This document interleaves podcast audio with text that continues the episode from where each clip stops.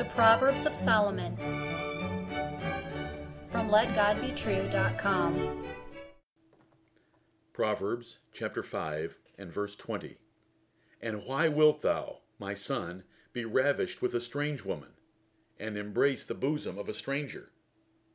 Hear the words of God and Solomon again. And why wilt thou, my son, be ravished with a strange woman, and embrace the bosom of a stranger? Why do you even think about it? A beautiful woman offering sexual intimacy is a great temptation. Her flattering affection and fascinating body overwhelm most men. But the horrible consequences crush the pleasure. Why do you even think about it? It will ruin you. Good fathers warn their sons plainly about whores, as Solomon did often. Whores are one of the greatest dangers for young men especially for princes. Do you know and understand their great danger? No matter how desirable she appears, no matter how flatteringly she speaks, and no matter how certain you will not be caught, fornication with a strange woman is a foolish and horrible crime. The consequences are more painful than death, more permanent than life, deep as hell, and hardly any are recovered and returned to the land of the living.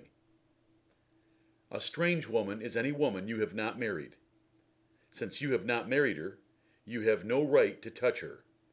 Your wife is your companion for life, and any other woman is a stranger. After giving negative reasons and then positive reasons against the strange woman, Solomon asked why his son could even consider her in this proverb. The cure for the strange woman is a great marriage with your own wife. By exalting your wife in your mind, by choosing to be satisfied with her breasts, and by choosing to be overwhelmed with her love making. There is no room for another woman. You cannot allow any bitterness to spoil your affection for your wife. The consequences of sex with a strange woman are horrific.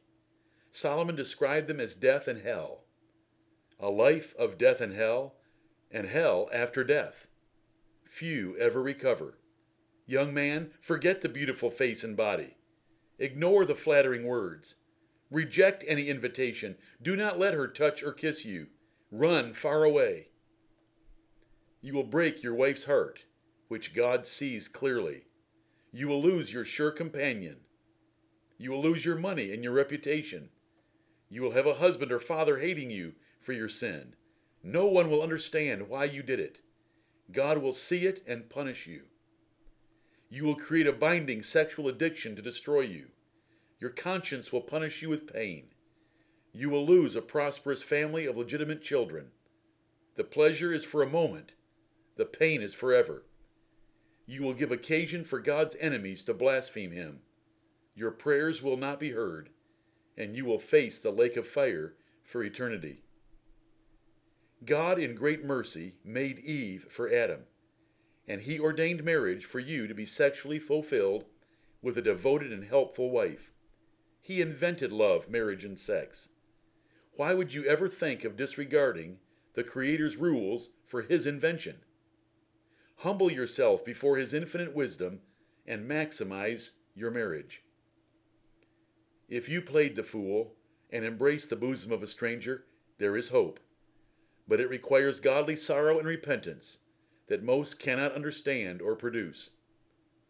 David was God's favorite before and after his aggravated adultery and murder, because he totally humbled himself before God and confessed his heinous crime correctly.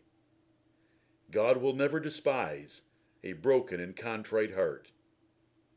Amen.